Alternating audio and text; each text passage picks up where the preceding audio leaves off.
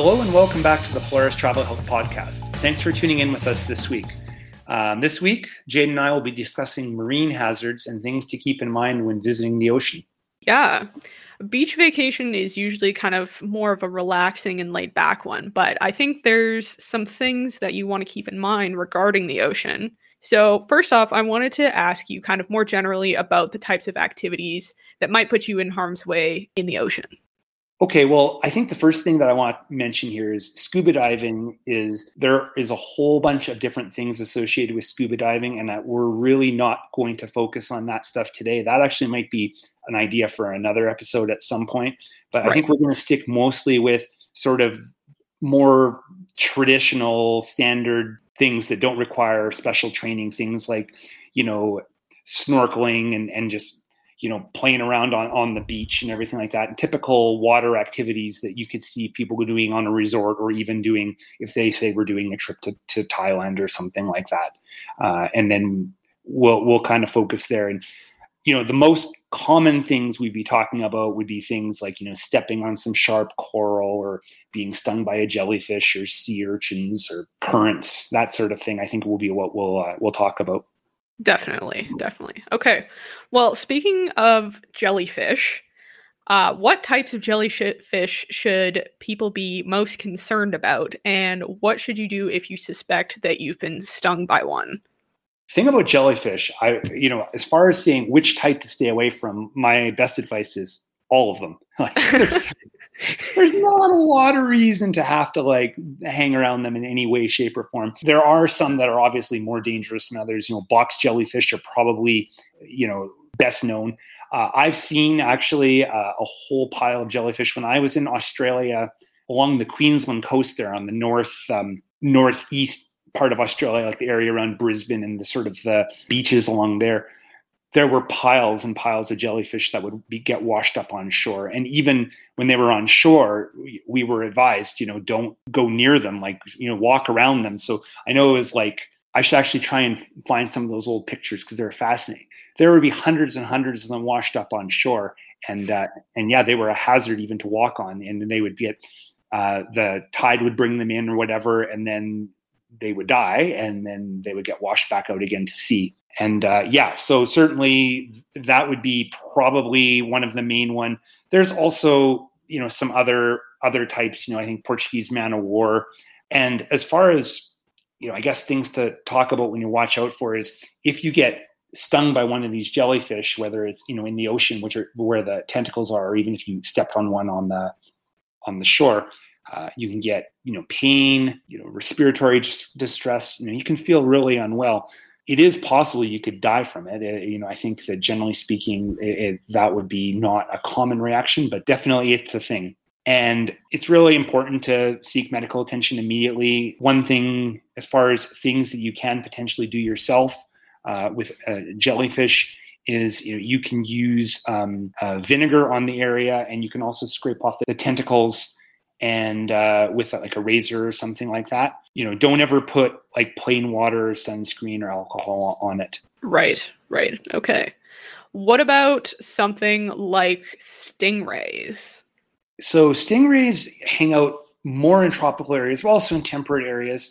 Uh, they have the barb on their tail that can puncture your skin. So that would be, you know, it would cause pain and and you know ultimately the the sting can cause you know headache and fainting and and an increase in heart rate and paralysis even and death can result.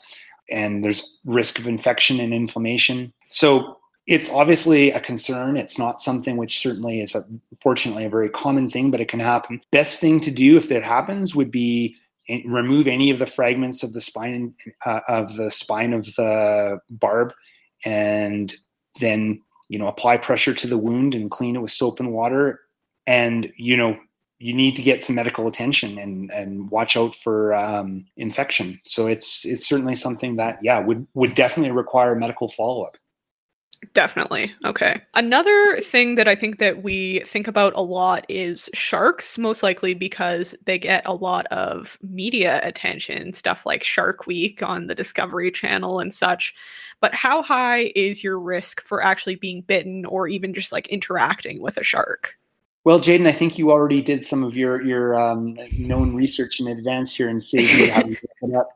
Uh, the the notes you had here about 100 shark, shark attacks uh, every year on humans with about 15 deaths. So, yeah. in the grand scheme of things, your risk is pretty darn low. Two thirds of the attacks, great whites, tiger sharks, bull sharks, usually along the shoreline or in like a reef area. Thing about sharks is that they tend not to really want to eat humans that badly. It probably is more of a they're already feeding or they're defending territory. You know, I would just, you know, keep your eye out and you just have to, you know, exit the water if you see one. I, of course, and that goes without saying, but, uh, but yeah, it's um, your chances of something happening are, are pretty minimal. And yeah, that's, yeah, it's one of those things. It sounds scary, but I think uh, your your overall risk is is pretty low. Right. Okay. So back then to some kind of like less conscious hazardous organisms that you actually are probably more likely to interact with. What about something like sea urchins, corals, or even just like sponges? Yeah, well, I think even just talking about coral, stepping on coral is a thing. I know when I was in Hawaii, um, I really scraped up my uh, my foot on on some coral. In fact, I think there's still some scars there. So uh, you know, it can be painful and and uh, you know can cause bleeding. And I guess in theory, something like that could even potentially get infected. But uh, and that, like I said, that's sort sort of just regular coral.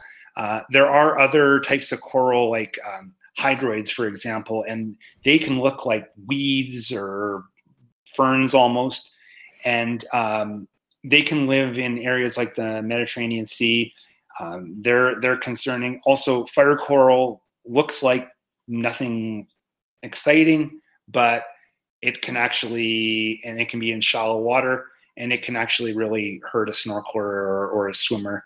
And there are venomous ones all over the place on tropical reefs. And then when you want to start thinking about sponges, well, sponges are they basically have they're they're fixed to the seabed and they can have spikes on them so they can definitely irritate the skin. Apparently according to your research Jane, i didn't even know this there are some fire sponges in canada. Is that right? Yes. Yes. That, that i personally have never seen them but according to this research they can extend up i believe kind of more on the atlantic side but yeah, there's there's fire sponges and touch me nots. I guess they're called. I, it's a bit of an obvious obvious name that they've given them. Yeah, it's a little on the nose, isn't it? It is. Anyway, sea urchins. It seems like the risk can be higher at night there. Most aren't venomous, but they can be, and they can definitely hurt. Like I think that more than anything else.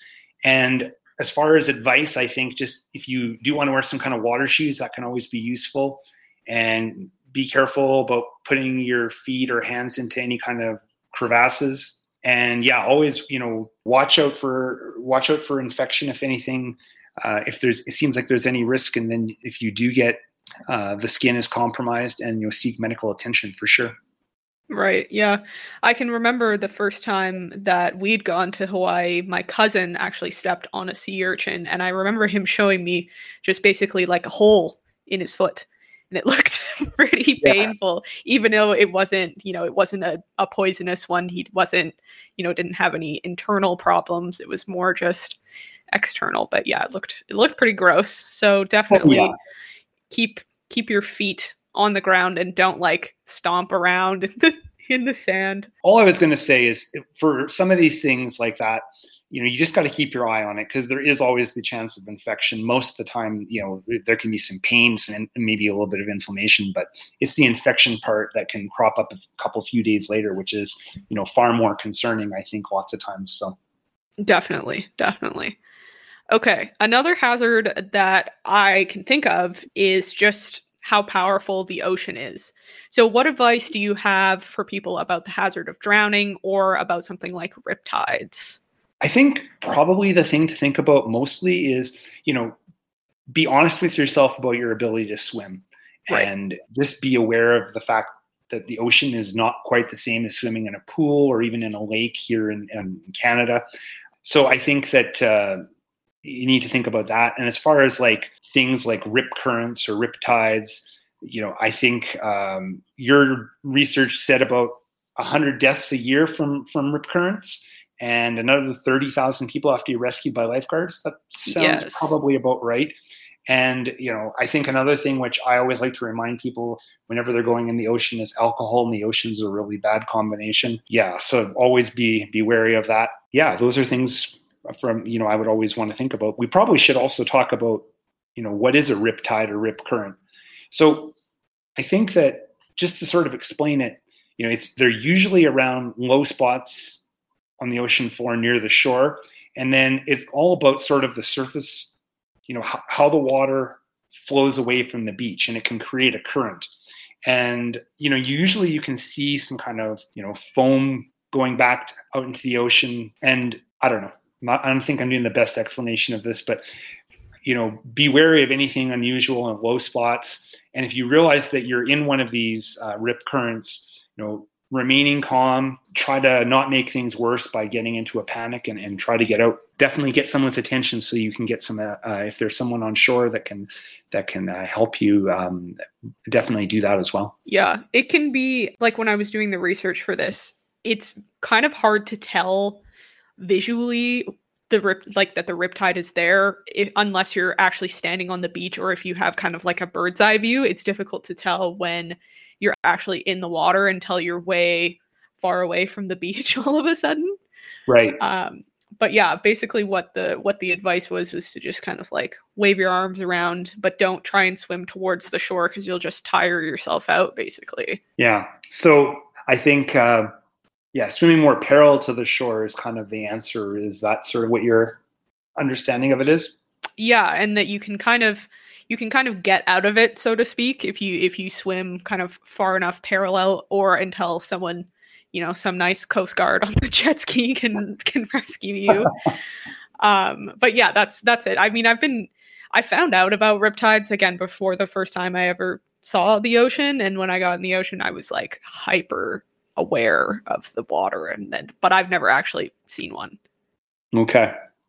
So, yeah but they can be worse, I think, after a storm when the seabed has kind of been messed up, I guess, so to speak. Gotcha. All right. Uh, any other hazards or types of funky little animals that you want to touch on? There is one topic that I'm sort of fascinated by, and, and it's not something that can sting you per se, but um, there is something called ciguatera poisoning. So, this is a really common illness that you can get not from touching a fish, but actually from eating fish. I think your research said about 50,000 cases annually. Yes. So, did you ever hear about this before, Jane? Like, were you aware of what ciguatera poisoning is? No, I actually had never heard about that until you mentioned it to me, but it's, a, I guess it's pretty common or more common than I would think. Yeah. So, I like I said, I've never really actually run into a situation where uh, you know I've had a patient that's had it or anything like that. But I, I find the concept of it just in general interesting. So, so really, what it is is that there is this toxin. It's a neurotoxin called uh, ciguatoxin, I believe.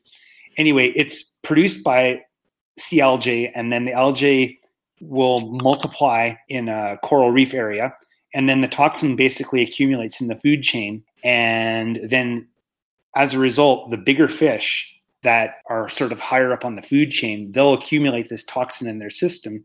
And then if you catch those fish and you eat the fish, you will get sick. That, to- that toxin will make you sick. And usually, how you feel is uh, gastrointestinal symptoms are really bad. Like you, your guts just feel terrible, apparently, and it can go to muscle joint pain and blurred vision, um, and there can be some other neurological like shock confusion. But really, it, it's you do symptomatic treatment, and and you kind of go from there. And here's the thing that to think about here is that no amount of cooking the fish makes a difference. You know no cooking technique can get rid of it. So you can't just sit you know i think people's first impression is oh well you know i'm just going to make sure i don't eat any undercooked fish and i'll be okay. But it doesn't really matter. And the types of fish that are more likely you're going to run into are you know, things like barracuda moray grouper, red snapper, sea bass, large reef fish, essentially. What I would tell you about this, though, is that generally speaking, if you are eating at reputable seafood type places uh, on your trip, it shouldn't be a concern. But if you were to go out and catch fish and, and uh, in these areas yourself, or if you were maybe eating at some more questionable type location potentially, that would be where the risk is. But I think most people get ciguatera poisoning from actually catching their own fish. Right, right. That's yeah, I had never heard of that, but it doesn't it's not something that you would die of, right?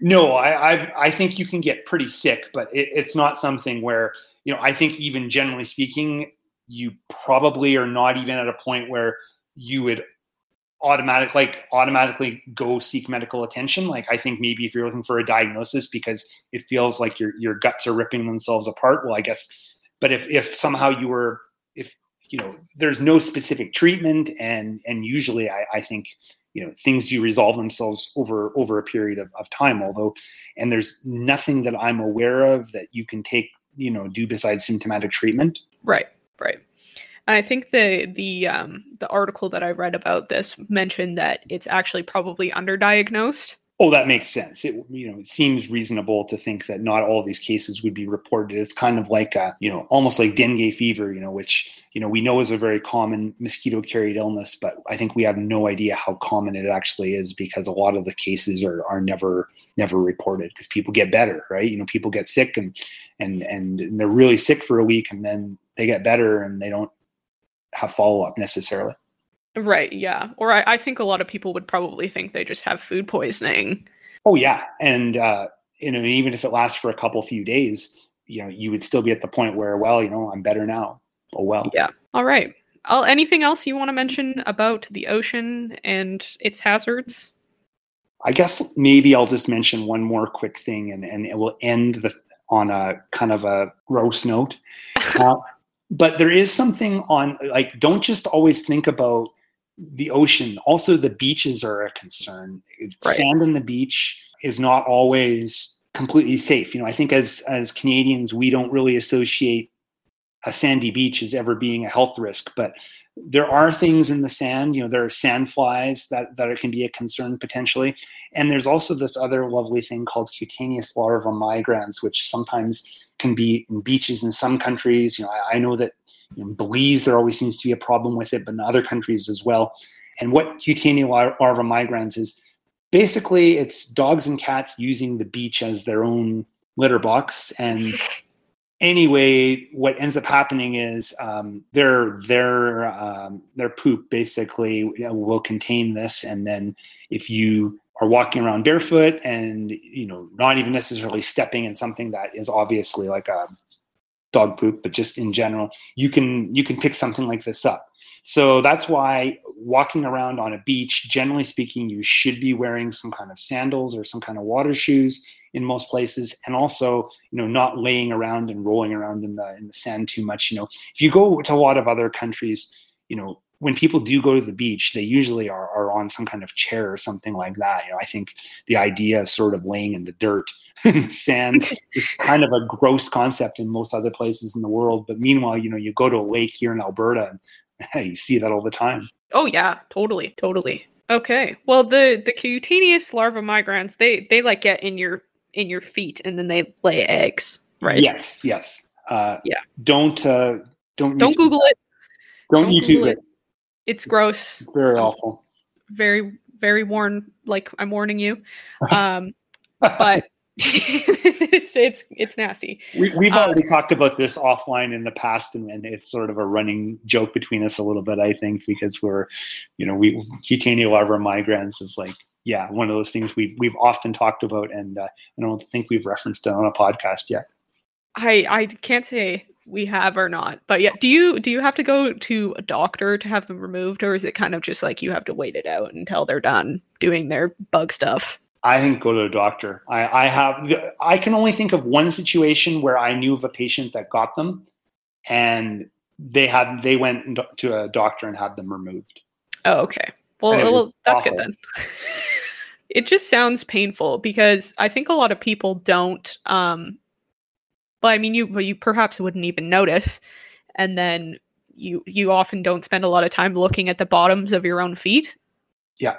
So that's that's kind of problematic, especially if you're somebody who has like um what is that called? Where you get um like nerve damage in your feet from having diabetes. Neuropathy From Yeah. diabetes and stuff like that. Yeah.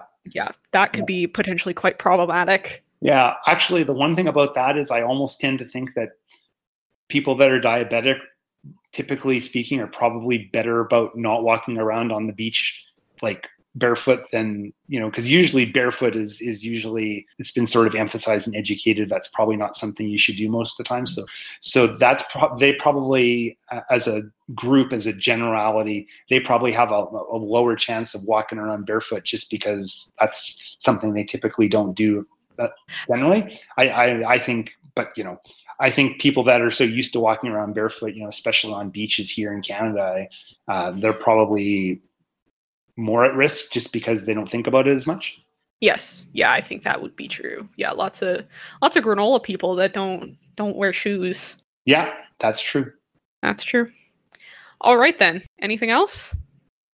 No, I think that's it. That's kind of a fun topic. Uh, it's not something that we have a lot of specific, you know, we'll prescribe you a vaccine or a medicine for some of these things, but it is definitely part of sort of the educational component that we always want to address when people are going away on the trip because you know some of these things are you know more serious than others but even if it's just a matter of stepping on a sea urchin uh, it's not going to probably destroy your trip or anything but it, it can mess it up a bit for sure and it could be a problem and and and if anything we can do to help stop that or prevent that i think it's useful Definitely. Definitely, I would agree. Okay, well, thank you for tuning in to this week's edition of the Polaris Travel Health Podcast.